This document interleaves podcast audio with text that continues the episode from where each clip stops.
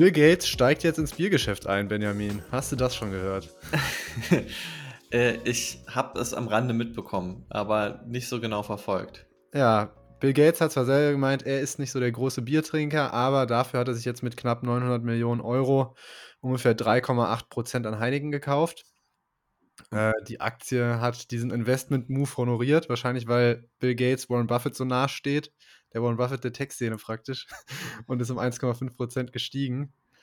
Das Witzige ist, letztes Jahr hat diese Bill und Melinda Gates Foundation noch eine Studie supported, monetär, über den Alkoholkonsum, die zu dem Schluss gekommen ist, dass der Alkoholkonsum von öffentlichen Stellen stärker reguliert sein sollte. Und jetzt frage ich mich natürlich, hat sich Bill Gates das zum Herzen genommen und sieht sich selbst schon als Institution, die jetzt den Alkoholkonsum über die Beteiligung an Heineken steuern sollte. Oder vielleicht liegt es auch einfach daran, an der Trennung von Bill und Melinda Gates und jetzt werden ganz andere Geschütze aufgefahren. Genau, das ist so ein Billionär-Move, wenn man seiner Ex-Frau einen reinhauen will, dass man dann, die hat wahrscheinlich die Studie in Auftrag gegeben und jetzt hat er gesagt, ja, jetzt kaufe ich erstmal eine Bierfirma. Das war wahrscheinlich der Move. Ja, oder vielleicht ist es so seine Überwindung halt der Trennung. Komische Art und Weise, aber okay, kann auch sein. Genau. Aber wenn wir hier schon über komische Getränke reden, dann lass uns mal über Starbucks reden. Die haben nämlich jetzt ein neues YouTube-Video gegeben und da hat der Howard Schultz stolz berichtet, dass Starbucks wie immer die Kaffeewelt revolutionieren wird, nämlich mit dem Oleato, also im Starbucks Oleato, und das ist eine Kaffeelinie, wo die dann nochmal extra Olivenöl in den Kaffee reinmachen. Würdest du dir Olivenöl in den Kaffee reinmachen? Ich kenne Butter im Kaffee, aber ich glaube, das ist wahrscheinlich die amerikanische Variante und Olivenöl ist dann die italienische. Aber ich weiß nicht, also ich glaube, Howard Schultz hat ja gemeint, die Kaffeeindustrie wird damit revolutioniert werden. Alle werden sich jetzt Olivenöl in den Kaffee machen und ich denke mal, er will das so als selbsterfüllende Prophezeiung nochmal zum Abschied machen. Deswegen glaube ich, werde ich ihm den Gefallen tun und es wenigstens einmal ausprobieren. Aber nicht in Starbucks, sondern zu Hause. Also ich finde es echt genial von der Idee her. Also ich muss sagen, Starbucks ist für mich ein Musterbeispiel dafür, wie man eigentlich so ein richtiges Commodity-Produkt immer wieder neu erfinden kann. Also wenn man mal dran denkt, was die einfach alles schon in Kaffee reingekippt haben. Sei es Kürbisgewürze, sei es einfach kalten Kaffee zu nehmen, Eiswürfel zu crushen, dann noch ganz viel Sahne rein und das dann halt als Frappuccino zu verkaufen. Oder es hier diesen kalten Kaffee Cold Brew, der kalt gezogen ist. Also die haben ja schon wirklich alles Mögliche gemacht und ich denke, das wird ein nächster Hit. Also ich kann es mir nicht anders erklären. Starbucks, alles, was die irgendwie mit Kaffee anfassen, wird gefühlt zu Gold und ich find's mega kreativ. Also, das hat mich tatsächlich diese Woche am allermeisten überrascht. Das soll doch auch so eine ganze Linie werden, ne? Also, das soll jetzt nicht nur schwarzer Kaffee mit Olivenöl, sondern irgendwie Kaffee Latte, Eis Shaken Espresso und irgendwie Golden Foam. Also, das ist das, was Howard Schultz in Sizilien entdeckt hat, wie er doch im Earnings Call erzählt hat. Ja, genau. Also er hat es auch so erklärt im Prinzip. Ich fand die Story auch sehr geil gemacht, so ein bisschen Origin-mäßig. So, weil wer die Geschichte von Starbucks kennt, eigentlich hat der Howard Schultz das Ding nicht gegründet, sondern das war früher mal einfach ein Fachhandel für Kaffeebohnen. Und dann hat er das gekauft und war dann auf Italienreise und dann hat er entdeckt einfach, wie die Italiener ihren Espresso trinken. Und dann dachte er sich so, ja, wir Amerikaner hier mit unserem schwarzen Filterkaffee und wenn man ganz crazy ist, dann macht man sich nochmal einen Schuss Milch rein oder so oder vielleicht noch 5 Zuckerwürfel. Und dann hat er sich gedacht, nee, wir brauchen auch eine Espresso-Kultur. Und dann hat er im Prinzip einfach nur alles, was er in Italien gesehen hat, so in der Wish-Version, würde vielleicht der ein oder andere sagen, dann bei Starbucks implementiert. Und man sieht ja, es hat richtig gut funktioniert. Starbucks ist einfach die dominante Kaffeekette in den USA, also wirklich Marktanteil von irgendwie 40% oder sowas. Danach kommt McCafé, das, was in meinen Augen auch keine Konkurrenz ist. Und ja, ich muss einfach sagen, unglaublich gut, wie sie das hinbekommen haben, eine italienische Kultur sich anzueignen, also wirklich so kulturell anzueignen und eigentlich damit den ganzen Weltmarkt zu überrollen. Ja, ich bin mal gespannt. Also ich probiere es auf jeden Fall aus. Ich bin mal gespannt, ob es wirklich ob es jetzt wirklich den Markt so verändert. Aber wenn du das sagst, dann werde ich dem erstmal nicht widersprechen. Also, ich meine, das Kürbisgewürz bei Starbucks im Kaffee, das hat ja jetzt auch den Markt nicht so großartig verändert. Aber es gibt diese 2-3 Wochen im Herbst, jedes Mal, wenn dieser Pumpkin Spice Latte bei Starbucks rauskommt. Also der ist nicht wirklich lang im Sortiment, weil das ist halt wie Weihnachtsgebäck und wie, keine Ahnung was, Osterzeugs. Also das kannst du nicht lange verkaufen, aber es gibt halt diese 2-3 Wochen im Jahr, wo der rauskommt und dann wird er nur noch getrunken. Und Starbucks hat, glaube ich, mal irgendwie rausgegeben, wie viele Getränke sie davon schon verkauft haben. Die haben im Milliardenbereich Umsätze gemacht mit etwas, was sie eigentlich nur irgendwie einen Monat im Jahr verkaufen. Und das ist so der erste Trend gewesen, den die gesetzt haben. Dann haben die, glaube ich, auch noch irgendwie jedes dritte Getränk bei denen ist kühl. Also diese Frappuccinos und diese Limonaden, was die haben. Oder den Cold Brew. Mittlerweile macht Starbucks eigentlich nicht mehr so viele Heißgetränke und die haben diesen Trend einfach komplett gesetzt. Und ich kann mir gut vorstellen, dass jetzt Olivenöl in Kaffee nicht unbedingt das Getränk wird, das jetzt 20% der Umsätze macht, aber es ist halt wieder so ein Ding, hey, das ist ein Signature-Move von Starbucks und alle anderen sind halt einfach nur Kopierer.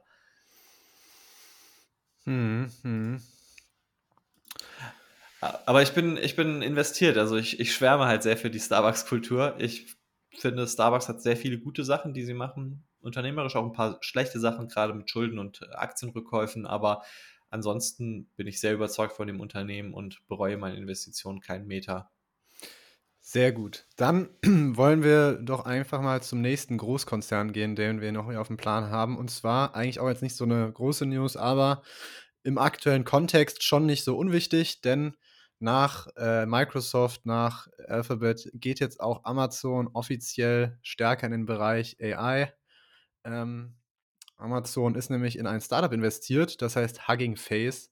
Das ist im Prinzip auch so eine Startup-Entwicklungsschmiede für künstliche Intelligenz, vor allem für so Sprachmodelle. Und da sind die investiert und wollen jetzt demnächst auch ihren Kunden im AWS-Bereich, wo schon viele über AWS ihre KI-Anwendungen laufen lassen, denen die Möglichkeit geben, mit so einem Sprachmodul zu arbeiten, beziehungsweise das zu implementieren. Im Grunde wahrscheinlich da auch einfach, dass die in ihren Produkten so eine Art Sprachmodul einbauen können, was sie dann irgendwie gegen eine Gebühr nutzen. Ich weiß nicht, wir sind da jetzt nicht so betroffen, aber es ist auf jeden Fall interessant, dass jetzt, glaube ich, auch vor allem so aus Marketinggründen sowas immer mehr an die Oberfläche kommt, wenn mal jemand jetzt anfängt, was mit AI oder mit Sprachmodulen zu machen.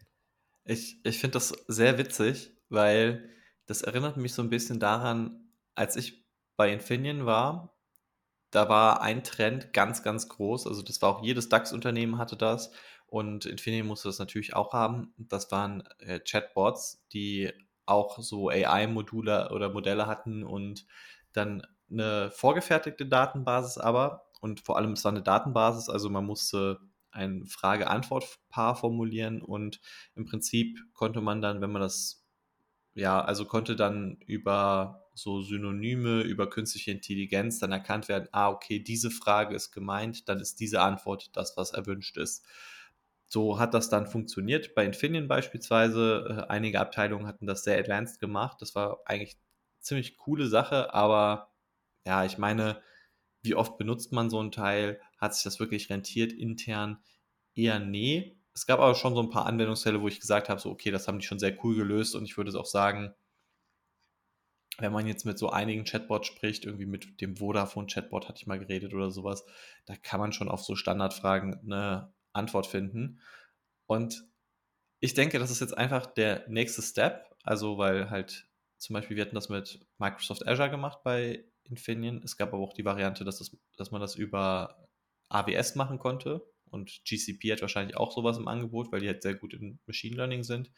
Und ich denke jetzt einfach, dass Google, Amazon und Microsoft alle diese KI-Möglichkeiten ihren Kunden anbieten wollen. Und deswegen ist jetzt einfach der nächste Step von einem stinknormalen Chatbot, der einfach nur Frage-Antwort-Pärchen, also im Prinzip wie eine FAQ ist, den jetzt etwas auszuweiten, dass du zum Beispiel dem vielleicht interne Dokumente gibst und sagst, hey, lern die einfach mal und das sind deine Antworten, die du jemandem gibst, der fragt.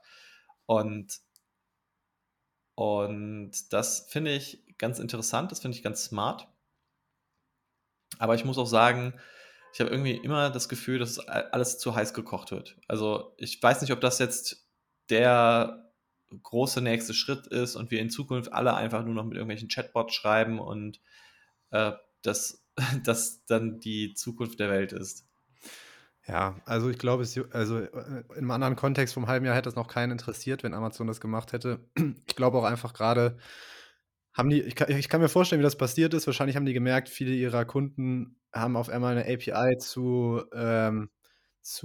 ChatGPT und haben wahrscheinlich gedacht, Mensch, wir haben doch auch sowas hier noch irgendwo da hinten bei uns liegen, wo wir investiert haben, die sowas Ähnliches können. Warum versuchen wir nicht einfach, unsere Kunden zu unserem eigenen Produkt zu locken und das jetzt mal zu monetarisieren, wo jetzt auch mal die Nachfrage danach so krass steigt?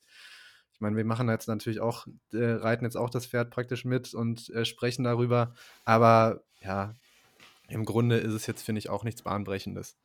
Ja, also ich glaube eigentlich AWS hat jetzt auch einfach den Zugzwang. So, ich meine, von Alphabet haben es alle erwartet.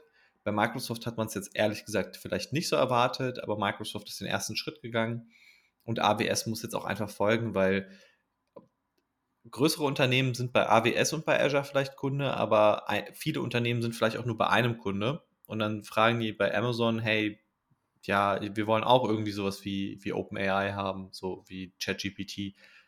Was ist denn bei AWS hier das Angebot? Und wenn AWS dann immer sagt, haben wir nicht, was soll dann der AWS-Support dann sagen? Sollen die sagen, hier, buch mal bei Azure und dann den Kunden verlieren?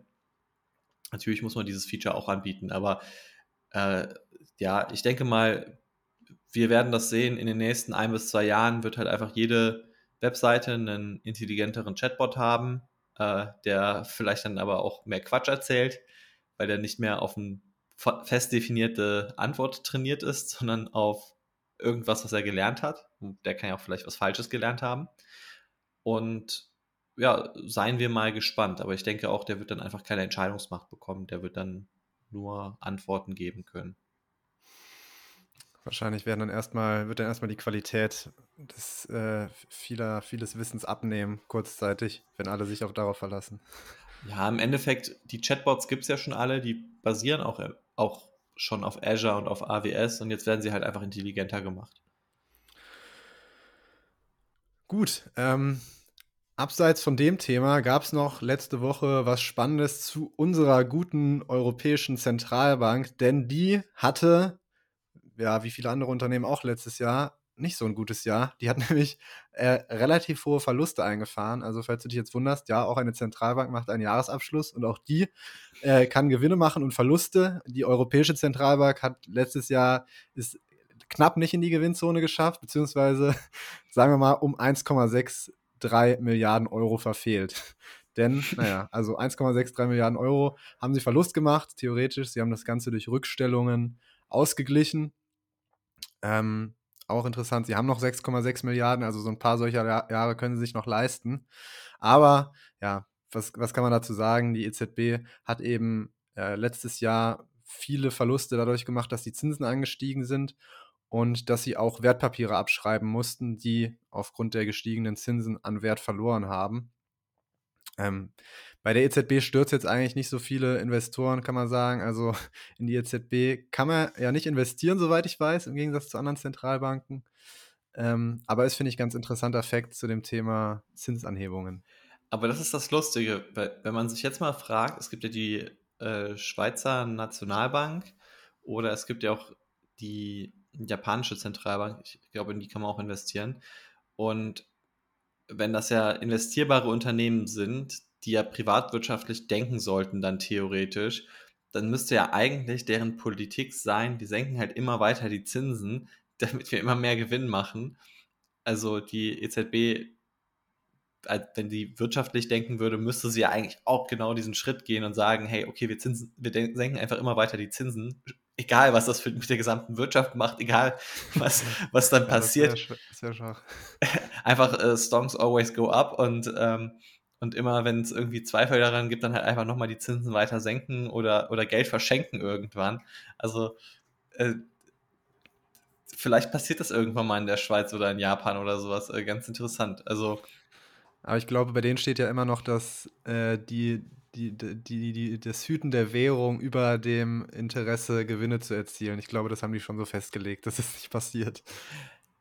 Ja, aber ich frage mich das wirklich bei der Schweizer Nationalbank, die ja echt börsennotiert ist. Also ich meine, die hat einen Aktienkurs, du kannst rein investieren. Ich glaube, das wird einfach nur dadurch verhindert, dass der Schweizer Staat wahrscheinlich so großer Aktionär ist, dass da niemand anders was halt zu sagen hat. Weil stell dir vor, das wäre einfach komplett frei an der Börse gehandeltes Unternehmen. Kein Aktionär wäre jetzt irgendwie groß. BlackRock ist der größte Aktionär dann da mit 5% und dann kommt Vanguard mit 4% oder sowas, so wie man halt von vielen Unternehmen das so kennt. Und wie würde sich das Unternehmen dann benehmen, wenn es dann Aktionären gerecht werden muss, wenn der Manager gefeuert wird, wenn er nicht die Ergebnisse liefert und sowas, dann wäre auch die logische Konsequenz, dass die Zinsen immer weiter senken, bis es dann irgendwann Geld geschenkt gibt einfach. Und dann schreibt irgendein Hedgefonds einen Shortseller einen Bericht und irgendein Hedgefonds steigt als aktivistischer Investor ein und zwingt die Zentralbank dazu, die Zinsen zu senken. Also ich finde das auf jeden Fall ein sehr lustiges Gedankenspiel. Aber tatsächlich hat der George Soros das ja quasi gemacht in UK. Ich bin mir jetzt nicht mehr genau sicher, aber er hat irgendwie es geschafft, dass das britische Pfund, dass da die Zentralbank in UK irgendwas nicht mehr machen durfte, glaube ich. Die haben, glaube ich, die ganze Zeit immer die Währung abgewertet oder sowas. Also ist jetzt auch ein bisschen gefährliches Halbwissen, aber ich meine, der hat die Zentralbanken dazu gezwungen, die Währung zu kaufen, irgendwie sowas in die Richtung, und hat die dadurch ziemlich auf den Boden gebracht. Aber ich weiß nicht stimmt. Genau. Ich glaube, der hatte krasse Optionsgeschäfte gemacht und du hast ja bei einer Option immer einen Hebel, und wenn du jetzt zum Beispiel bei irgendeiner Goldman Sachs eine Option, also einen Optionsschein kaufst oder halt eben Optionen handelst, richtige Optionen, dann wird das Geschäft ja immer besichert. Und wenn du zum Beispiel 10 Euro investierst in die Option, dann wird die teilweise mit 100, 200, 1000 Euro muss die hinterlegt werden, damit das Geschäft nicht das Risiko hat für die Bank. Und das ist eigentlich ganz interessant, so dann kannst du da mit einem ordentlichen Hebel Banken dazu zwingen eigentlich, dass die irgendwelche Geschäfte machen, die sie vielleicht gar nicht machen wollen, weil du mit deinem kleinen Geld die dazu zwingst. Also das ist jetzt gerade auch ein aktuell ganz großer Trend. Es gibt sogenannte 0DTE-Optionen, habe ich zugegeben, muss ich jetzt Credits geben, weil er auch einfach cool ist. Der Professor Goldgraf auf Instagram hat dazu einen Beitrag gemacht, da habe ich dann auch mich mal ein bisschen mehr dazu informiert. Und diese Optionen, die sind so, dass die halt 0 Days to Expire haben. Also das heißt, die verfallen halt innerhalb von einem Tag, und das bedeutet, dass die quasi unendlich viel Hebel haben, diese Option, weil die halt so viel Volatilität noch erzeugen können. Und das heißt, die Besicherung von diesen Optionen ist extrem schwierig. Die werden mit sehr viel Kapital im Hintergrund besichert. Also wenn du da 100 Euro rein investierst, dann werden die vielleicht mit dem 100-fachen, 1000-fachen besichert. Und das heißt, mit super kleinen Spielsummen kannst du den ganzen Markt bewegen, theoretisch. Und das passiert aktuell auch sehr viel. Wer erzeugt solche Finanzprodukte, frage ich.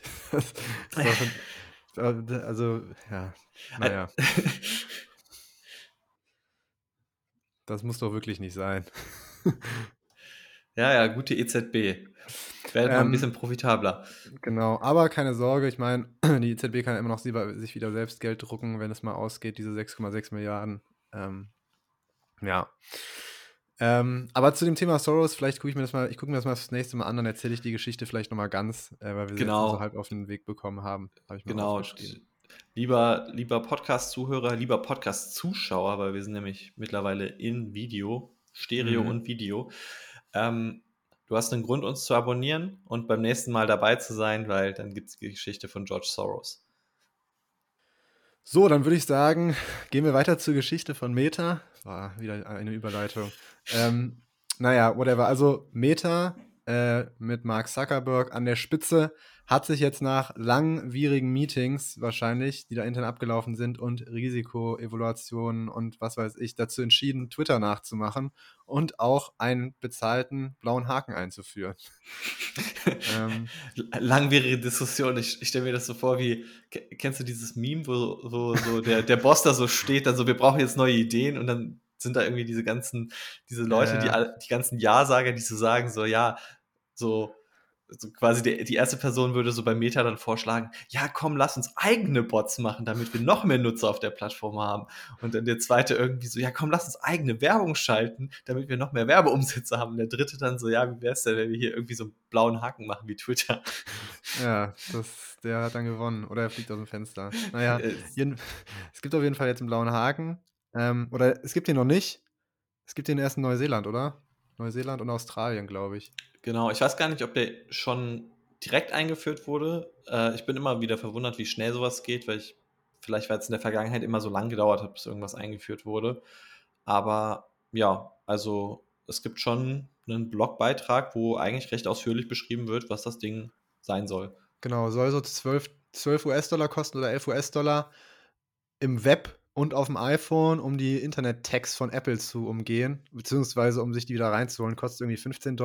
Ich glaube, ich habe gesehen, in Australien oder Neuseeland ist das Ding sogar bei $20 oder $25. Ja, aber australische Dollar und auch genau, neuseeländische. Ja, genau, also genau, muss man umrechnen. Ja, was soll das Ding bringen? Natürlich kannst du dich verifizieren. Für Meta wird es einfacher sein, einzelne Personen als echte zu flaggen bzw. zu erkennen. Gleichzeitig können sie sich dadurch natürlich ein bisschen von den Verifizierungskosten reinholen, die sie haben, weil im Grunde sind ja Kosten, denen keine Umsätze entgegenstehen bis jetzt. Und für sie ist dann auch vielleicht ein bisschen mehr der Ansporn oder dann auch die Notwendigkeit da, dass sie Fake-Accounts rausschmeißen, weil es halt dann einfach schneller gehen könnte. Was allerdings richtig blöd ist, was ich richtig beschissen finde, oder was wir richtig beschissen finden, das gibt es bisher nicht für Unternehmen. Das heißt, es geht eigentlich nur für Privatpersonen und, also bei uns in der Influencer-Szene da ist es häufig so, dass die Influencer eher so Einzelpersonen sind oder vielleicht auch die Privatpersonen und nicht da irgendwie ein Unternehmen da steht. Aber für uns als GmbH funktioniert das jetzt halt einfach nicht, weil die anscheinend sich gesagt haben, wir machen das erstmal so einfach wie möglich. Du brauchst einen Ausweis wahrscheinlich, um dich zu verifizieren, aber die wollen wahrscheinlich sich nicht mit den ganzen Unternehmensunterlagen, die dann pro Land nochmal ganz unterschiedlich sind, rumschlagen, um dann am Ende doch voll viel Arbeit und Zeit da reinzustecken, einen Unternehmensaccount zu verifizieren. Finde ich echt schwach, Meta. Genau, und die Features werden dann sein, dass man Kundensupport bekommt. Endlich! Es gibt Kundensupport. Ja, das fand ich auch richtig geil. So. Ein Feature wird sein Kundensupport und dann habe ich gedacht, so, ja, das kann es ja nicht alles sein. So. Also ich denke mal, ja, natürlich verifiziert, dass du dann auch leichter andere Leute, die dich faken, löschen lassen kannst. Und tatsächlich, also angekündigt hat Mark Zuckerberg das natürlich per Facebook, weil würde auch keiner sonst auf Facebook irgendwas ankündigen, offizielles, das macht nur Mark Zuckerberg über seinen Facebook-Account. Da dachte ich mir so, also ich hätte es ja besser nachvollziehen können, hätte es per Instagram angekündigt oder per WhatsApp einfach jedem so eine WhatsApp geschickt oder sowas. Insta-Story. Ja, so, also mir egal wie, aber warum per Facebook? So, ich denke mir einfach so, Facebook ist schon nicht mehr so relevant, aber naja, er hat es per Facebook angekündigt und in den Kommentaren dann auch ein paar Sachen beantwortet und da hatte er auch nochmal gesagt, dass es mehr Reichweite geben wird. Ich denke, das ist tatsächlich etwas, was sehr viele Leute interessiert, weil ich würde mal spontan behaupten, dass viele Content-Creator sich mittlerweile darüber aufregen, dass es Reichweitenprobleme gibt auf zum Beispiel Facebook, auf Instagram. Wahrscheinlich hat sich das auch immer weiter verschärft in den letzten Jahren. Also gerade welcher Content bevorzugt wird, welcher Content Reichweite bekommt und welcher nicht. Und im Endeffekt ist es halt sowas wie eine Art Werbeabo damit auch. Und ich finde das auch echt unfair, muss ich sagen, weil das ja dann auch wieder einen Wettbewerbsvorteil für Einzelpersonen gibt, die dann mehr Reichweite kriegen, nur weil sie ein Einzelaccount sind. Und wenn du dann irgendwie ein Unternehmensaccount bist, dann hast du halt den Nachteil und kannst halt nicht diese zusätzliche Reichweite dir, sage ich mal, kaufen. Aber so wie ich das verstanden habe, soll es noch nicht für Unternehmen sein. Also es könnte sein, dass es auch in der Zukunft dann kommt. Ich denke mal, alles mit Verzögerung und keine Ahnung. Ja, wir werden auch mittlerweile schon gefaked. Ich sehe das so ein bisschen als den Ritterschlag. Wir sind relevant genug, um gefaked zu werden. Mit dreimal so viel Followern, wie wir haben. Ja, leider haben die Fake-Accounts mehr Follower als wir. Und das ist aber eigentlich ein cleverer Move, weil dann wirkst du direkt authentischer, weil man denkt ja immer, der mit den meisten Followern ist der Richtige. Ja, ich glaub, das ist auch wirklich die Strategie dahinter. Aber ich habe auch gesehen, dass auf TikTok tatsächlich relativ viele Bots mittlerweile rumrennen. Ich habe mal so ein bisschen durch unsere letzten Follower reingescrollt und dann habe ich gesehen, dass ein komisches Profilbild von einer Frau sehr häufig vorkam. So ungefähr 10-mal habe ich das gesehen. Und manche Profile hatten auch denselben Namen, was mich auch sehr gewundert hat. Also irgendwas so mit einem Diamanten und Feuer. Und da habe ich mir gedacht, so, oh, ob da nicht die nächste Bot-Problematik auftaucht. Also beziehungsweise eigentlich bei jedem TikTok, das wir machen, haben wir auch gesperrte Kommentare. Da muss man aber sagen, der TikTok-Algorithmus ist einfach so schlau und kann es sperren. Im Prinzip die ganzen Fakes und Bots und sowas schaffen es gar nicht, einen Kommentar abzusetzen. Das wird immer automatisch gesperrt. Ja, das wäre eigentlich ein krasser Wettbewerbsvorteil, wenn TikTok das von Anfang an schafft, Bots gar nicht erst groß werden zu lassen. Das wäre doch mal was. Ja, also ich bin auf jeden Fall mal gespannt, wie TikTok damit reagieren muss. Ich muss sagen, einfach TikTok kommt mit irgendwie gefühlt allem besser klar. Also auch wenn jemand Beleidigungen in Kommentare reinpostet oder sowas, das wird halt einfach gar nicht angezeigt. Das wird erstmal gesperrt und dann muss man das manuell wieder freischalten. Da merkt man echt, kann man nicht anders sagen. TikTok wird ja viel kritisiert dafür, dass es chinesisch ist und es gibt auch ein paar Datenschutzprobleme sicher bei TikTok und haben auch sich schon ein paar andere Sachen geleistet, aber grundsätzlich, was die Qualität der Plattform angeht, machen die einfach viele Fehler, die Meta in der Vergangenheit gemacht hat, und Meta hat sie halt eben schon auf Facebook gemacht und danach auf Instagram nochmal, macht TikTok einfach gar nicht. Das finde ich sehr löblich. Genau. So, jetzt gucken wir uns mal an, was so im Luxuskonsumbereich vor sich geht. Denn unser geliebtes LVMH, was wir ja beide im Depot haben, hier der Disclaimer an dieser Stelle, wir sprechen über LVMH, haben wir beide im Depot, hat sich oder befindet sich wohl in Gesprächen, den größten Schmuckhersteller der Welt zu kaufen. Benjamin, was ist da denn los? Ja, also ist alles noch ein bisschen Gerücht. Ich muss auch mal kurz gucken. Ich glaube, war das ein... Es war eine Schweizer Zeitung, Finanz und Wirtschaft, die berichtet, ich weiß jetzt nicht, wie glaubwürdig das jetzt ist. Ist jetzt. Wahrscheinlich kennt ihr jemanden bei Richemont. Ja, ich gucke mal jetzt ins Impressum. Moment, also genau, wir sprechen auf jeden Fall über Richemont. Richemont, spreche ich das richtig aus? Richmond? Nee, Richemont würde ich mal sagen. Richemont, genau. Marken wie Montblanc gehören zum Beispiel dazu oder Cartier, Jaeger LeCoultre. Ja, genau, also alles Mögliche, was man am Arm tragen kann oder was man um den Hals tragen kann. Genau, IWC auch. Van Cleef und Apels ist einer der größten Juweliere der Welt. Cartier ist glaube ich, sogar die größte Schmuckmarke der Welt. Es ist sehr interessant, weil LVMH ist eigentlich, was Schmuck angeht und Uhren angeht, sehr dünn auf der Brust. Also wenn du mal guckst bei LVMH, die haben bei Schmuck sind die noch okay, weil sie Tiffany gekauft haben. Sie haben Tiffany und Bulgari, aber bei Uhren haben sie Zenit, Tag Heuer und Hublot.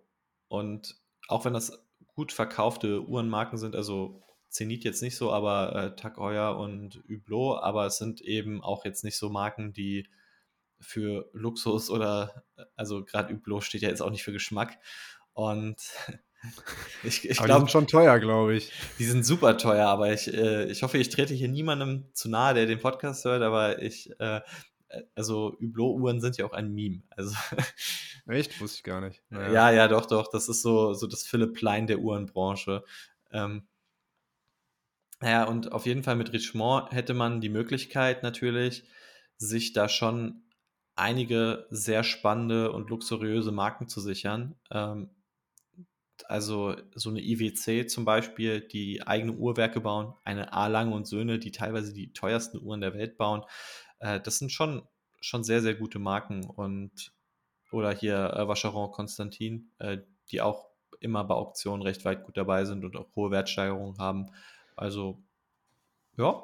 Weißt du, bei welchem Unternehmen diese prolligen Luxusuhren sind, die so hässlich sind, die immer Prinz Markus trägt? Also meinst du Richard Mill? Ja, genau.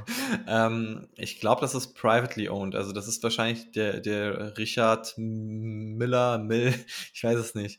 Vielleicht heißt er auch irgendwie so Jürgen Holzapfel oder so, ich weiß es nicht. Also, die ist auch noch nicht so alt, 1999 gegründet. Ja, eben, das ist halt eine komplett junge Marke, aber die Uhren sind auch, wenn Hublot das Philipp Plein, ja, obwohl dann ist eher Hublot das Ed Hardy der Luxusbranche und dann ist Richard Mill das Philipp Plein der Luxusbranche. Okay, das lassen wir mal, würde ich sagen, so stehen. Ja, also auf jeden Fall sehr interessant, weil FMH wirklich sehr viel Lederwaren macht, viel Einzelhandel, in einigen Bereichen sehr gut ist, aber Lederwaren mittlerweile komplett alles ausdominiert und FMH gerade in diesem Schmuckbereich super dünn aufgestellt ist, wo sie auch dünn aufgestellt ist, ist im Prinzip bei so Erfahrungen und Dienstleistungen, was Hotels angeht, Restaurants. LVMH hat ein paar Hotels, kleine Ketten, aber auch da könnte LVMH theoretisch in Zukunft zukaufen. Wobei ich glaube, dass denen es eigentlich egal ist, aus welcher Branche die Übernahmetargets kommen. Die gucken einfach, was passt irgendwie rein, was ist super luxuriös und das kaufen sie dann. Ich weiß nicht, ob wir es schon gesagt haben, aber nur zur Größenordnung. Richemont ist ungefähr 75 Milliarden Euro wert, also jetzt kein kleines Unternehmen. Das wäre auf jeden Fall schon eine stramme Übernahme. Das stimmt. Ich glaube, das könnte auch ein Problem sein, warum das nicht durchgeht, weil LVMH sich das eigentlich noch nicht so gut leisten könnte. Aber also, man muss sagen, die Richemont-Aktie ist ja eine Aktie, kann man ja einsehen. Ich weiß nicht, ob die preislich jetzt gerade so attraktiv sind, warum das jetzt gerade so im Gespräch ist, weil eigentlich sind die gut gelaufen, also ist jetzt auch kein Schnapper gerade im Vergleich, so historisch gesehen. Was aber auch noch eine Sache ist, es gibt verschiedene Aktien, also eine A- und eine B-Aktie und soweit ich das auch weiß, ist da eine Familie halbwegs dahinter. Mhm. Also ich bin da nicht ganz so sicher, wie das aussieht bei Richemont, aber da hatte ich immer das Gefühl eigentlich, dass da irgendwie was mit einer Familie dahinter ist, weil die hatten auch mit der Familie von Kering, also den Pinots, irgendwie da so eine Verbandelung bei Richemont. Ja, übrigens Montblanc, muss ich auch sagen, sehr coole Marke.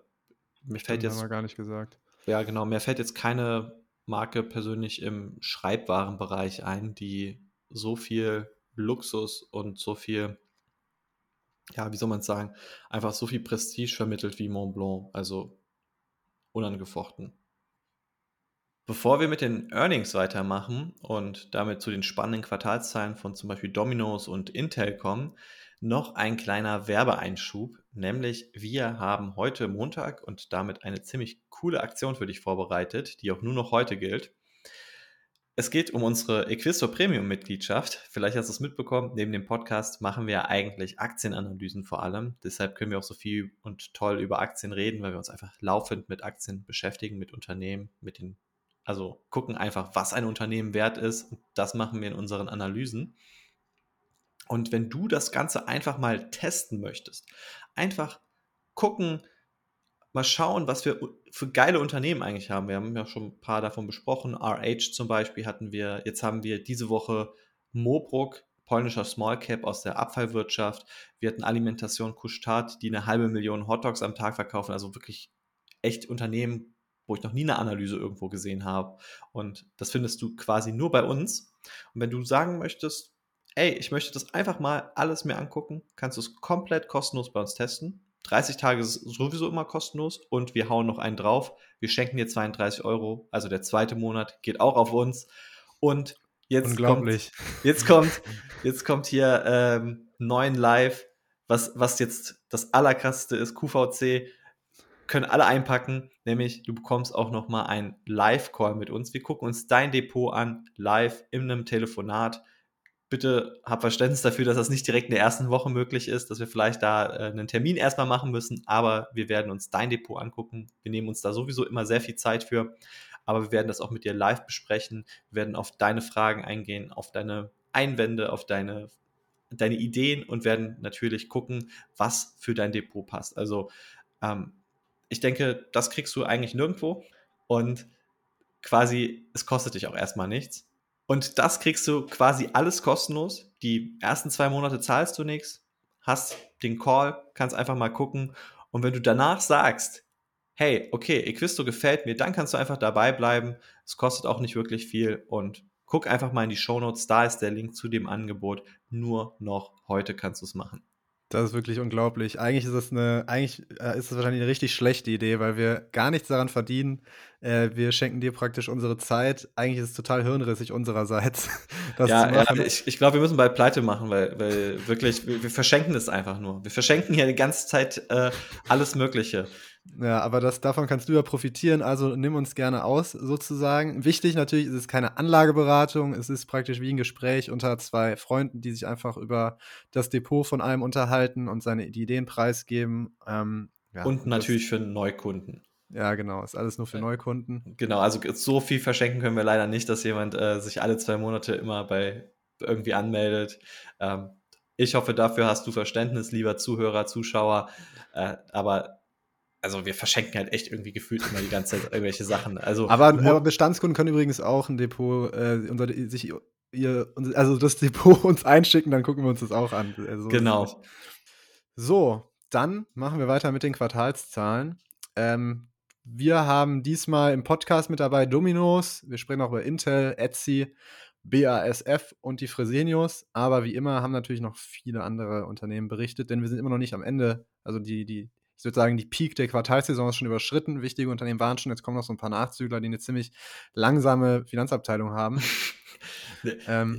Nicht so schimpfen. Also ich würde sagen, es kommt einfach, ja, wie kann man das anders rechtfertigen? Ich weiß es jetzt nicht, aber ich glaube, dieses Unternehmen reportet einfach dann, wenn es ihm gefällt. Ich glaube ehrlich gesagt, dass viele Unternehmen auch einfach das rauszögern, damit ihre Prediction fürs das laufende Quartal genauer wird und dass sie beim nächsten Mal nicht so daneben liegen. Ja, das tatsächlich ist aber auch eigentlich ganz smart. Also ich finde das jetzt nicht so schlimm. Gut, also wie gesagt, wir fangen an. Und zwar beginnen wir mit Dominos. Dominos Pizza, für alle, die jetzt das noch nicht kennen. Fangen wir vielleicht mit den guten Nachrichten an. Die Dividende wurde um 10% erhöht. Das ist ja schon mal gut, aber auf jeden Fall unter Durchschnitt. Ich glaube, die wurde ja schon teilweise 18 oder 19% erhöht in den vergangenen Jahren, oder? Ja, also das war, glaube ich, das langsamste Dividendenwachstum wahrscheinlich seit gefühlt 15 Jahren. Aber immerhin zweistellig. Allerdings wurden die Umsatzerwartungen nicht getroffen. Die wurden viel schlechter aus als erwartet, Gewinn dafür ein bisschen besser als erwartet. Trotzdem ist die Aktie um 8,5% gefallen, weil auch die Erwartungen für das kommende Jahr nicht so gut waren. Also es war an sich der Tenor auch so ein bisschen eher, also wenn es schlecht läuft, wird es ja immer auf andere geschoben. In dem Fall ist es halt die makroökonomische Lage, die immer herhalten muss und auch so bei Dominos. Der Pizzapreisindex und der bekannte PPI-Pizzapreisindex und wie man ja auch weiß, das Bruttoinlandspizzaprodukt, genau, das gibt schlechte Prognosen. Ja, also da wurde ich auch schon direkt gefragt, ich bin ja ein Dominos-Fan, geschmacklich, ich oute mich, ich mag eigentlich auch irgendwie viele der Produkte zu essen und Philipp, du hast ja auch eine bewegte Vergangenheit mit Dominos. Ich finde die Sache noch nicht schlecht, ich verstehe das nicht, warum immer alle da so haten. Ja, ich weiß auch nicht, also ich finde, die Pizza sieht schon perfekt aus, also ich finde, so die sieht so gut aus, wie gefotoshoppt oder so, weil die halt einfach in der Pfanne gebacken wird. Ist halt keine italienische Pizza, ist halt eine amerikanische eher. Ja, die hat auch super dicken Teig. Also ich mag italienische Pizzen. Ich meine, du warst ja bei L'Osteria und bei Dominos. Also ich habe die ganze Pizzawelt miterlebt. Genau, du hast die wichtigen. Das Pizzaversum. Und ich würde mal sagen, bei Dominos gibt es Produkte, die schmecken und andere, die nicht so schmecken. Ich war auch bei Dominos für eine Woche. Danach hat es mir nicht mehr so gefallen, da zu arbeiten. Aber ich muss sagen, wie die das machen, was die da machen. Es ist flott und du kriegst sehr schnell warmes Essen und ich finde eigentlich von der Qualität auch in Ordnung. Hat mich jetzt auch ein bisschen überrascht, wie falsch die Prognosen der Analysten waren im Vergleich dann zu der Realität. Also sollte irgendwie 8% Wachstum sein laut den Analysten und dann wurden es nur 4%, was echt sehr weit daneben ist. Aber ja, also ich denke einfach mal, es ist auch gar nicht so das Makroumfeld, sondern es ist eher dieses Corona-Müdigkeit, kein Bock mehr zu bestellen, lieber mal in ein Restaurant gehen und also in den Dominos zum Essen gehen, kann ich niemandem empfehlen. Also ja, ich glaube eigentlich so geil. Ja, ich weiß auch nicht, das war immer so lustig, weil es dann immer so geklingelt hat, dann wenn man hinten in der Küche stand und dann irgendwie einmal so gefühlt im Schalter oder einmal am Tag kam jemand und hat dann wirklich in einem Dominos gegessen, wo ich mir denke, so, das ist selbst in der Kantine würde ich mich wohler fühlen. Ohne Scheiß, ich glaube, dass die wahrscheinlich das auch irgendwann einstellen, wenn die irgendwie nicht mehr Gewinnwachstum schaffen, einfach um die Profitabilität zu erhöhen, dass die einfach die Restaurants nur noch so als Ghost Kitchens machen, ohne Essensbereich, weil das sich eigentlich gar nicht lohnt. Ja, also das Takeaway ist sehr profitabel. Ich glaube, das Takeaway ist sogar profitabler als das Delivery. Deswegen, also obwohl die Delivery-Preise ja höher sind als die Takeaway-Preise, lohnt es sich halt sehr, und 1/3 ungefähr ist immer so zum Mitnehmen, aber ja, also wirklich dort zu essen, strange, wirklich sehr strange. Naja, aber grundsätzlich, also 10% Dividendenwachstum schmeckt, die Aktie ist 10% gefallen, das heißt eigentlich, wer diese Woche kauft, kriegt 20% mehr Dividendenrendite als jemand, der davor die Aktie hatte, wie ich zum Beispiel. Und ja, wir werden die Zukunft sehen. Also ich glaube, Dominos ist längst noch nicht am Ende und ich denke, es gibt noch viele Wachstumsmärkte für Dominos, gerade international. So, wo wir schon bei Dividende waren, Dominos hat erhöht, Intel hat gesenkt und zwar um 66%. Die haben ja Ende Januar, meine ich, die Zahlen präsentiert. Ja, Chipbranche dieses Jahr eher Mauerausblick, jetzt wurde die Dividende auch noch um 2 Drittel gekürzt. Aktie ist um 5% gefallen. Naja, also offizielles Statement war irgendwie neue Kapitalallokation, also sprich, wir haben einfach kein Geld für die Dividende, kommt später wieder. Ja, auch ganz lustig, wir hatten da ja drüber gesprochen und da war schon mein Fazit, das kann nicht gut gehen, wenn Intel mehr Dividende zahlt, als sie Free Cashflow haben. Ich glaube sogar Free Cashflow-mäßig sind sie mittlerweile ins Negative gerutscht und dann erlauben die sich noch eine Dividende, also das ist eigentlich Dreistigkeit hoch 10 an allen Anteilseignern und vor allem auch Mitarbeitern. Ich denke mir immer so, denkt das Unternehmen nicht irgendwie auch ein bisschen an den Mitarbeiter, der da so sitzt und arbeitet und dann wird einfach das Geld, das verdient wird, das die Zukunft des Unternehmens teilweise auch sichern muss, dann einfach irgendwelchen Aktionären rausgekehrt. Ja, so komplett richtiger Schritt. Lieber zu spät als nie. Ja gut, man will ja attraktiv bleiben vor den Aktionären. Mich würde jetzt mal interessieren, wie sich die Dividendenrendite, dadurch entwickelt hat. Oh ja, ich sehe gerade, die ist jetzt bei 2% irgendwie, vorher war sie bei 5,6%. Also an alle, die immer auf die Dividendenrendite gucken, du kannst mal ganz schnell von 5,6 auf 2% runterfallen.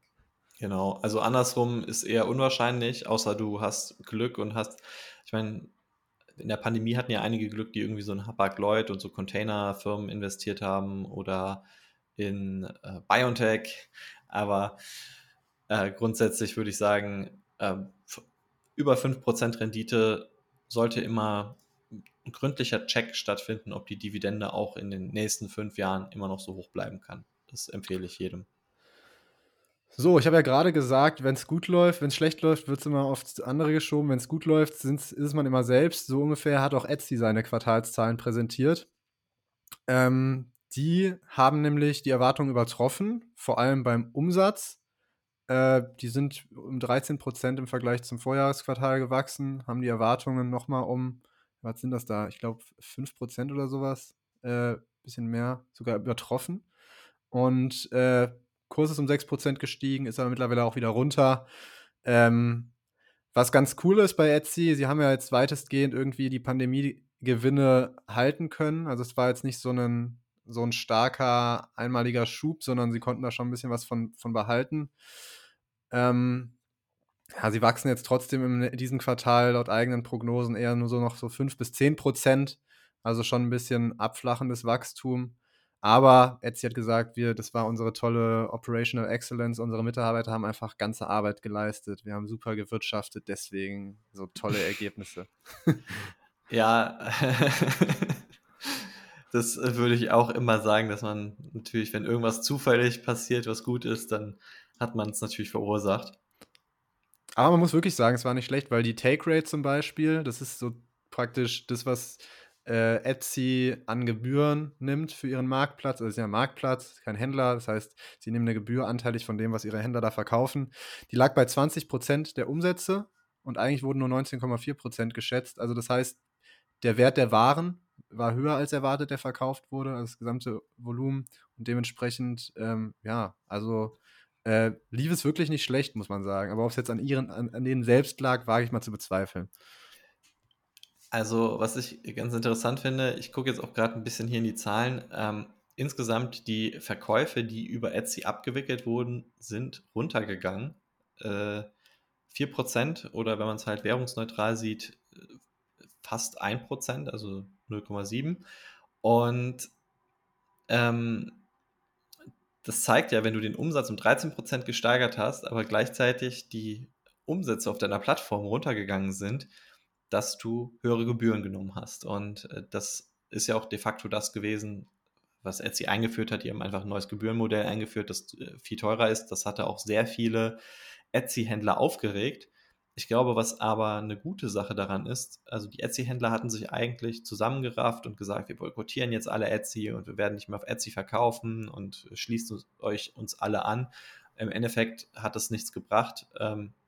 So Plattformen sind einfach ab einem gewissen Punkt zu mächtig und es gibt zu wenig Alternativen und ja, das hat sich jetzt ganz gut bewahrheitet. Also das Kunststück kannst du nicht ewig machen, weil du nicht die Gebühren dauernd erhöhen kannst. Das wäre aber auch interessant, oder? Einfach mal so 90% Gebühren auf einer Plattform. Ja, dann kommen halt Wettbewerber. Also aktuell lohnt sich das für die nicht, aber die kommen dann. Genau, also Etsy war ja auch immer eine Plattform, die eigentlich günstiger als eBay und Amazon war und das war so ein bisschen der Reiz und das haben die jetzt auch immer mehr und mehr aufgegeben. Also inzwischen sind die, glaube ich, sogar etwas teurer als Amazon. Ich denke dabei, also die haben jetzt kein Spiel mehr bei den Gebühren, die können dasselbe Kunststück einfach nicht nochmal machen, aber zumindest mal konnten sie damit jetzt in einer sehr schweren Phase, in einer wirtschaftlichen Phase eigentlich ihre Gebühren gut durchdrücken. Und ein weiterer Vorteil ist, die haben ja auch, bieten ja auch mittlerweile sehr viel Marketingmethoden an, also irgendwie wir sponsern dein Produkt weiter oben, dafür kriegen wir dann irgendwie nochmal 10% vom Umsatz und ich schätze mal, in so einem schwierigen Umfeld verkauft sich sowas auch einfach besser. So, dann haben wir jetzt dieses Mal auch noch einen Chemikalienhersteller und Händler mit dabei, nämlich die BASF. Ich glaube, das hatten wir bisher noch gar nicht, deswegen ist es auch mal interessant, über die Chemiebranche zu sprechen. Ich glaube, Covestro hatten wir ja nicht, oder? Ich weiß es nicht mehr. Egal. BASF hat nicht so gute Ergebnisse geliefert. Ich meine, du hast dazu auch ein paar Meinungen zu oder eine Meinung zu, oder? Ja, also wir hatten ja eine Covestro-Analyse vor einiger Zeit und wir hatten ja auch mit dem guten Moment, jetzt Ronald ist es, oder? Ist es ja, Ronald. Ronald, genau. Es tut mir jetzt total leid, dass ich das verwechselt habe. Ronald Köhler hatten wir hier im Podcast und genau, wir haben dann über die Covestro gesprochen und die BASF hat im Prinzip genau dasselbe Problem, nämlich die Energiepreise 2022 sind ja schon vor dem Russland-Ukraine-Krieg, aber auch während des Kriegs komplett in die Höhe geschossen und das hat dazu geführt, dass europäische Standorte komplett unprofitabel waren. Dann hatte die BASF auch noch die nette Wintershall, DEA, die sie komplett abschreiben mussten, weil ja jetzt mit russischem Öl und russischem Gas und irgendwie Nord Stream 2 und also die Wintershall haben sie, glaube ich, jetzt nicht komplett abgeschrieben, aber zumindest mal das Nord Stream 2 Investment, das sie da hatten. Und das hat dafür gesorgt, dass die jetzt einen Verlust gemacht haben von 600 Millionen Euro, aber mit eben diesen Sondereffekten drin. Jetzt ist halt die große Frage, BASF ist natürlich ein sehr beliebtes Dividendeninvestment. Was bleibt mit der Dividende? Und BASF hat gesagt, alles bleibt so, wie es ist. Die Dividende, da wird nicht dran gerüttelt, die wird nicht gesenkt, die wird nicht erhöht. Jetzt gibt es 7% Dividende, 3,40 Euro sind das. Und ja, kann man so sehen oder so sehen. Also ist natürlich schön, wenn so ein Unternehmen auch ein bisschen Dividendenkonstanz bringt, aber ich glaube, in der zyklischen Branche darf man auch gerne mal etwas kürzen. Ja, das Problem ist ja auch eher, dass sie zahlen jetzt 3,40 Euro pro Aktie. Ich glaube, das ist ein bisschen höher als der Gewinn pro Aktie. Ich meine, die sind über 100% Payout jetzt damit schon. Ja, auf den Free Cashflow sind es, glaube ich, 90%, weil sie noch alle Aktienrückkäufe gestrichen haben. Also das war dann auch nochmal eine Maßnahme, ja, wie soll man es sagen? Ist kurz vor knapp. Also in, also in schlechten Jahren wirst du als Chemiekonzern auch mehr als deine ganzen Gewinne ausschütten, wenn du so eine Dividendenpolitik hast wie die BASF.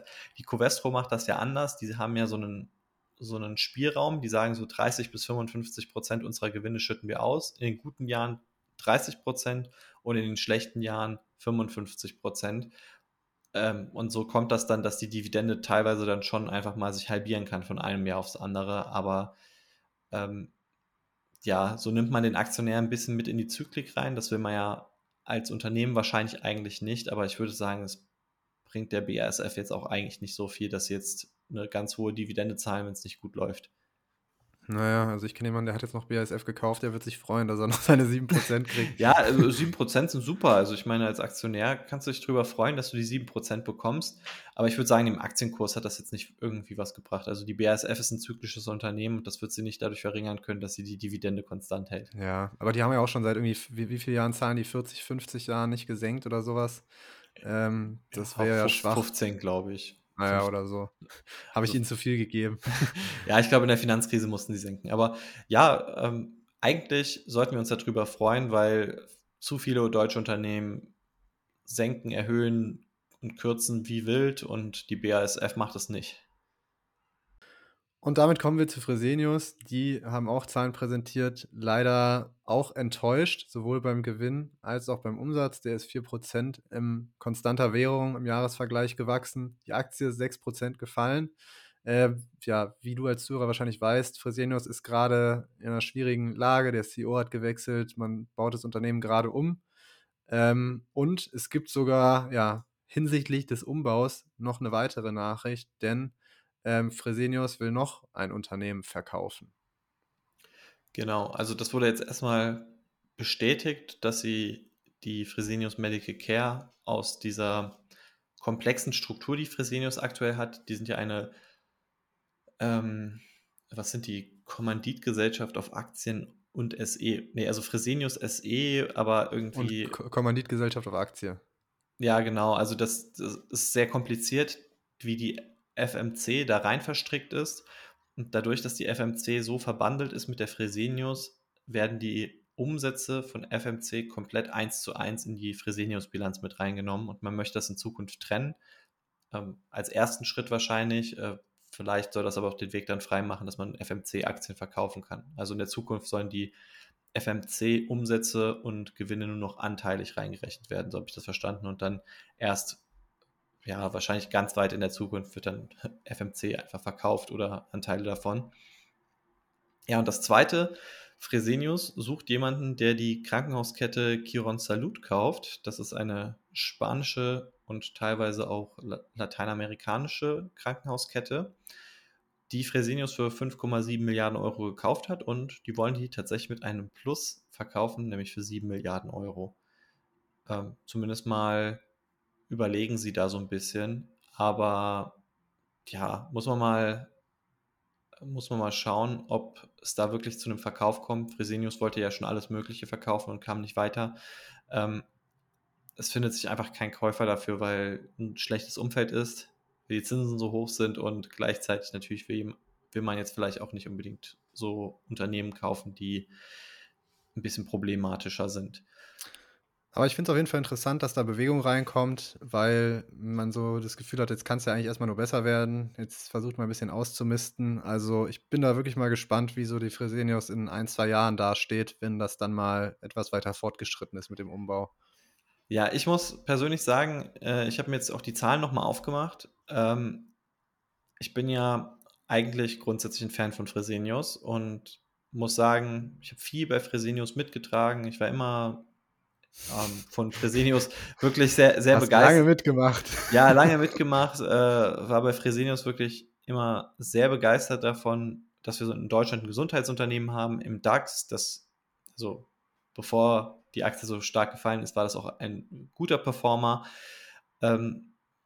Naja, und was mich immer am meisten beeindruckt hat, ist, dass wir es mit einem Dividendenaristokraten zu tun haben, also einem Unternehmen, das mindestens 25 Jahre in Folge jedes Jahr die Dividende angehoben hat, sich nie irgendwie einen Fleck hat auf die Weste kommen lassen und also das wirklich durchgezogen hat. Und davon haben wir in Deutschland de facto nur zwei Unternehmen, Fresenius und Fresenius Medical Care. Ich glaube, die Fuchs Petrolub ist auf dem besten Weg dahin. Und jetzt hat Fresenius tatsächlich seine Finanzpolitik etwas geändert. Vielleicht liegt es auch einfach daran, weil in den letzten 5 Jahren gefühlt der Gewinn jedes Jahr gefallen ist. Nämlich, sie haben gesagt, sie wollen nicht mehr jedes Jahr die Dividende erhöhen, sondern sie mindestens stabil halten. Und ja, die Konsequenz daraus ist, dass es jetzt diesmal keine Dividendenanhebung gibt, weil der Gewinn ist gefallen. Eine Dividendenanhebung wäre auch irgendwie ein bisschen überzogen, aber es bedeutet eben, dass Fresenius kein Dividendenaristokrat mehr ist und das finde ich sehr enttäuschend. Also das Management wünscht sich wahrscheinlich eher, dass es überhaupt gar keine Dividende zahlen muss. Ja, ich weiß nicht. Also ich denke mir halt, wenn Fresenius sagen würde, wir verdoppeln die Dividende, würde die Aktie nicht attraktiver werden. Also ich weiß nicht. Ich finde es. Aber du bist doch eh nicht mehr investiert, oder? Nee, ich bin nicht mehr investiert. Ich hatte die Aktie eigentlich nur verkauft, weil ich Geld brauchte für meinen Wohnungskauf und da hohe Verluste hatte, die ich gegenrechnen lassen kann. Naja, und ich muss jetzt aber auch sagen, wenn ich mir das jetzt so angucke, jetzt ist es nicht mal mehr ein Dividendenaristokrat, also für mich ist damit auch ein ganz massiver Teil der Story weggebrochen. Klingt zwar jetzt blöd, weil... Aber das kann ja wieder kommen, die erhöhen bestimmt auch mal wieder. Ja, aber das müssen sie jetzt aber 25 Jahre in Folge müssen sie das jetzt wieder machen, damit sie halt wieder ihre... Aber das ist ja nur ein Titel, also... Für mich ist das mehr als nur so ein Titel, das ist ein richtiges Commitment. Das ist so wie... ja, ich weiß nicht. So. wenn du halt weißt, dass das die letzten 25 Jahre passiert ist, dann kannst du dir auch sicher sein, relativ sicher sein, dass es nächstes Jahr passiert. Und das haben sie jetzt, damit haben sie jetzt gebrochen. Und nächstes Jahr fällt der Gewinn wieder vielleicht, dann bleibt es immer noch bei 92 Cent. Ich denke mal, Fresenius ist einfach leid, die Dividende zu erhöhen, weil sie mittlerweile bei über 3,5% sind. Und da hätte ich... 3,5 sogar, ja. Ja, da hätte ich auch ehrlich gesagt nicht so Bock zu sagen, okay, wir heben jetzt nochmal die Dividende an, wenn es doch schon 3,5% gibt und wir nur ein Viertel vom Gewinn auszahlen, oder inzwischen ein Drittel vom Gewinn auszahlen. Aber ja, trotzdem, also ich finde, für mich ist das eine ganz schlimme Sache. Also für mich ist damit ein ganz großes Versprechen an die Aktionäre gebrochen worden. Aber wäre es jetzt lieber gewesen, sie hätten 1 Cent erhöht, damit der Titel bleibt? Das wäre ja auch keine Lösung. Tatsächlich wäre das mir lieber gewesen, doch, ja. Also ich meine, sie könnten das sich leisten. Und ich glaube,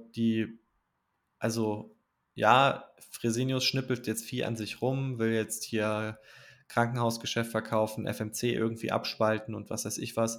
Ich glaube, eine weitere Lösung wäre halt auch, Schulden zu tilgen, sich auf die Unternehmen zu konzentrieren, die man schon im Unternehmen hat und nicht immer wieder neue zu kaufen. Halt einfach das Leverage zu reduzieren und mal zu sagen, okay, wir zeigen, dass wir auch ohne Übernahmen wachsen können, dass wir ein Gesundheitsunternehmen sind. Gesundheit ist eigentlich ein Markt, der grundsätzlich wachsen sollte und dass man davon auch profitieren kann. Das wäre meine Wunschvorstellung von Fresenius. Das sind doch schöne Schlussworte. Ich würde sagen, dann weise ich jetzt noch einmal auf unsere Aktion hin. Testet einfach Equistor Premium. Wie gesagt, es ist das Dümmste, was wir eigentlich machen könnten, dass wir euch hier anbieten, dass wir mit euch einen kleinen Call machen. Es ist komplett bescheuert, wirklich. Philipp, das machen wir nicht mehr, oder? Doch, wir machen das jetzt. Ja, also wir machen das jetzt. Scheiß drauf. Ja, aber also ich werde schon fluchen nächste Woche, weil ich schon ahne, dass es so viel mehr Arbeit wird und ich weiß nicht, also irgendwie, wir können nicht so viel verschenken. Das ist nicht möglich. Okay, dann mach's besser nicht. Okay, mach's nicht. Beute uns nicht aus. Ja, genau. Bitte, lieber Zuhörer, vermeide es. ignoriert es einfach in den Shownotes. Wir haben keine Aktion oder sowas. Wir geben dir nicht einen zweiten Monat kostenlos. Du kannst nicht dein Depot bei uns checken lassen. Geh nicht über los. Keine 200 Euro einnehmen. Wir sind jetzt hier nicht bei einem Monopoly oder sowas. Ja, Spaß. Test es einfach mal. Okay, alles klar. Bis dann. Ciao, ciao.